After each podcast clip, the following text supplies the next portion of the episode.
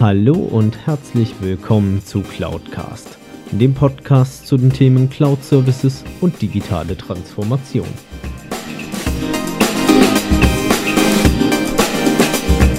Mein Name ist Alexander Derksen, ich bin IT-Kundenberater für Cloud- und Managed Service-Lösungen.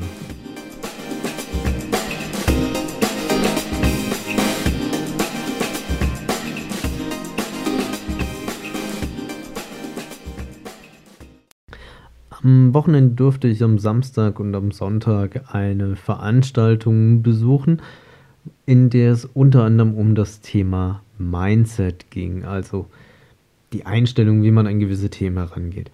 Und ich glaube, das Thema Mindset ist auch ein entscheidender Bereich für die Einführung bzw. die Nutzung von Cloud Services. Schlussendlich, was stelle ich immer wieder noch fest? Es gibt viele Kunden, die natürlich lange Zeit sich überlegen, okay, ist der Weg in die Cloud für mich der richtige? Wenn, zu welchem Anbieter gehe ich? Mit welchem Anbieter setze ich das ganze Thema um? Und ähm, wie soll ich im Idealfall vorgehen? Und in welche Abhängigkeit bringe ich mich natürlich auch damit? Beziehungsweise welche Thematiken kommen künftig auf mich zu? Bei vielen ist auf der einen Seite natürlich das Thema Bedenken des Datenschutzes, äh, wobei ich da der Meinung bin, ab dem Zeitpunkt, wo dann die europäische Datenschutzgrundverordnung eintritt, ich habe ja dazu meine erste Folge hier gemacht, wird das Thema des Datenschutzes gerade bei der Nutzung von Public Cloud Services, wie es ja heißt, also den öffentlichen, wie einer Microsoft Azure, einer Office 365 oder einer äh, Amazon Web Service, also kurz AWS oder dergleichen, sicherlich einfacher, als es Stand heute für das ein oder andere Unternehmen ist. Ähm, auf der anderen Seite haben viele auch die Bedenken im Punkto der Zugriffssicherheit, also wie steht es ab dem Zeitpunkt, wo ich dann den Cloud-Service implementiert habe. Weil ich begegne immer noch vielen Unternehmern bzw. auch IT-Leitern, die sagen, wenn ich es bei mir im Haus stehen habe, dann habe ich es immer im Zugriff und habe die Hoheit darüber und muss mir eigentlich keine Sorgen darüber machen, ob jemand anderes Schmuh damit treibt. Und ich hatte auch vor kurzem das Vergnügen, dass sich viele Menschen aus meinem Umfeld äh, inzwischen dahin auch orientiert haben, dass sie in eine Selbstständigkeit gehen, beziehungsweise in eine Unternehmensgründung. Und einige davon sind auch, man würde es sagen, in der Startup-Phase und haben dort ganz innovative Ideen, wie sie die Welt verändern möchten. Und wenn man sich jetzt mal so die klassischen Unternehmen anschaut, wie nehmen wir mal die großen wie eine Bosch oder eine Siemens oder auch die klassischen Mittelständler, sind die doch eher konservativ unterwegs, sei es von den Unternehmensprozessen als auch von ihrer IT, wie diese aufgestellt ist. Und mm, wenn man sich mal überlegt, warum investieren eine Bosch beispielsweise und eine Siemens so enorm in das Thema Startup-Kultur beziehungsweise auch ähm, Startup-Methodik. Sie investieren unter anderem deswegen, weil sie feststellen, in, ich sag mal, kleinen Unternehmen beziehungsweise kleinen Gruppen ist eine viel höhere Eigendynamik, eine viel höhere Agilität, die sich, glaube ich, die meisten wünschen. Und solche jungen Unternehmer beziehungsweise solche jungen Unternehmen denken meistens auch im Vorfeld im Zuge von einer gewissen Agilität, aber auch am Ende des Tages in einer Skalierbarkeit. Und genau dort ist ja schlussendlich die Krux begraben. Wenn man so einen klassischen Mittelständler anschaut, wie ich ihn heutzutage immer noch antreffe, ist der meistens so aufgestellt, er hat irgendeine Server-Virtualisierung im Laufen, meistens VMware oder Microsoft Hyper-V und da dahinter eine klassische Storage-Infrastruktur. Je nach Größe ist diese dann redundant ausgelegt, kommt natürlich auch ein bisschen auf die Kritikalität an. Oder es ist an vielen, bei vielen auch noch so ein bisschen eine Single Storage Lösung, also wo schlussendlich die ganze interne IT-Umgebung auf einem System da dahinter liegt. Und irgendwann kommt dann wieder der Zeitpunkt mit der Reinvestition, mit der Erneuerung. Und dann überlegt man wieder, okay, ist es jetzt vielleicht der richtige Schritt in die Cloud zu gehen?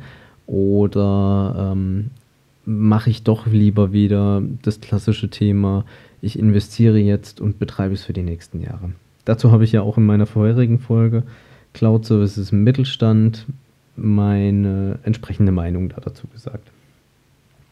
Jetzt ist es allerdings so, dadurch, dass viele in dem Bereich Startups ja auch in einer gewissen Skalierbarkeit und Agilität denken, kommen, fangen die ja an, vieles auszuprobieren. Einfach mal so, beziehungsweise auch dadurch, dass ja im Zuge von so einer sogenannten digitalen Transformation oder auch der Schaffung von neuen Services auch vielerlei das Thema Data Analytics da dahinter steht, dass die Unternehmen sagen, beziehungsweise diese jungen Startup-Unternehmer, es lohnt sich gar nicht für mich, dass ich hier in viel Hardware investiere, wenn ich doch eigentlich auf Knopfdruck da draußen bei den Anbietern einfach mir entsprechende Server anmieten kann und wenn ich feststelle, hm, das war jetzt nicht so das Richtige, dann äh, kann ich sie wieder abbestellen.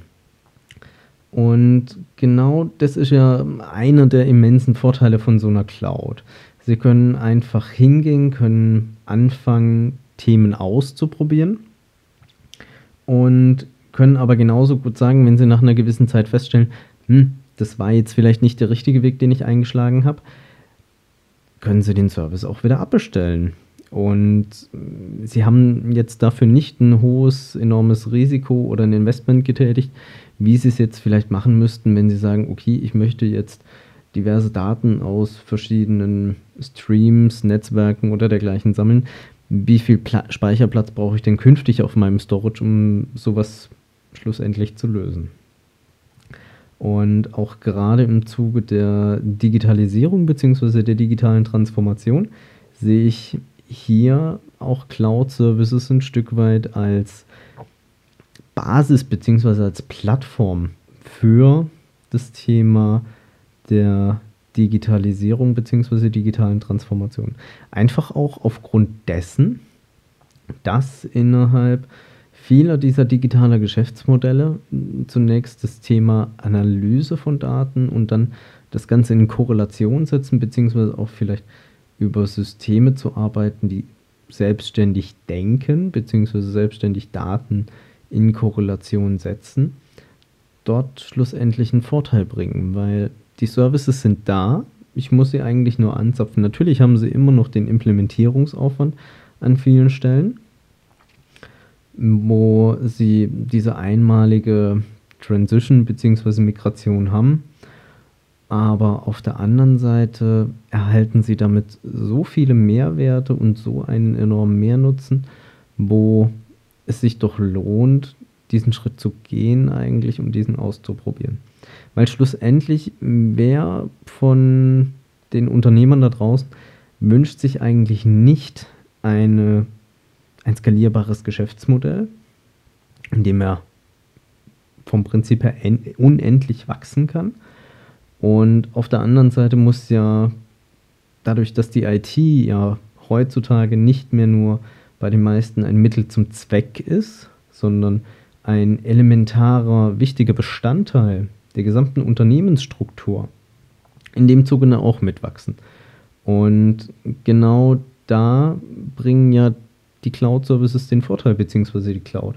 Sie haben dort die Möglichkeit, einfach auf Knopfdruck zu sagen, okay, wir sind jetzt heute nicht mehr 20 Mitarbeiter groß, sondern wir haben jetzt noch eine Firma dazu gekauft oder wir haben entsprechend äh, viel Personal eingestellt, sei es Auszubildende oder ähm, Menschen, die sie auf dem freien, freien Arbeitsmarkt bekommen und können dann sagen, ab morgen sind wir 30. Und wenn sie dann irgendwann wieder feststellen, okay, wir können nicht alle davon übernehmen, weil sich das Geschäftsmodell nicht so entwickelt hat, beispielsweise, wie wir uns das vorgestellt haben, dann können sie aber darüber hinaus auch wieder hingehen, können sagen, okay, ich fahre das Ganze nach unten. Natürlich wird auf der anderen Seite der Datenbestand immer weiter wachsen und dessen sind Sie sich als auch ich, glaube ich, bewusst. Aber diese horrenden Lizenzgebühren, die ja teilweise auch da dahinter stehen, diese bleiben Ihnen ausstehen. Und dort haben Sie auch die enorme Flexibilität da dahinter. Auf der anderen Seite können Sie auch sagen, okay, ich habe hier jetzt ein bestimmtes Projekt gehabt für einen Zeitraum X, sagen wir mal drei, vier Monate. Ähm, Sie gehen dann einfach hin am Ende des Tages, fahren einen Export von den Projektdaten, meinetwegen auf dem Backup oder einen Archivspeicher und müssen dann eigentlich nur noch das Projekt aufbewahren für die Nachweispflicht.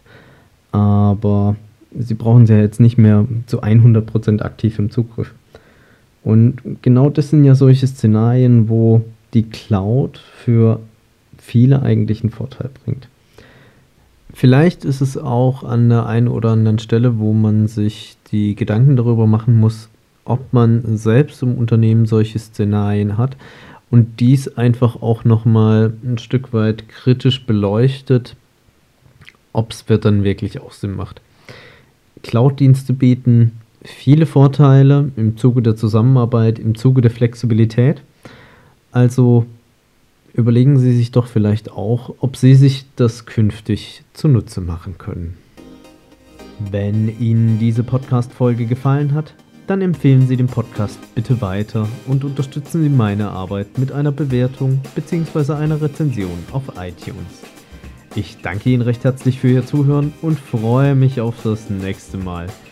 Besuchen Sie auch meine Webseite unter cloud-cast.de beides jeweils mit C geschrieben.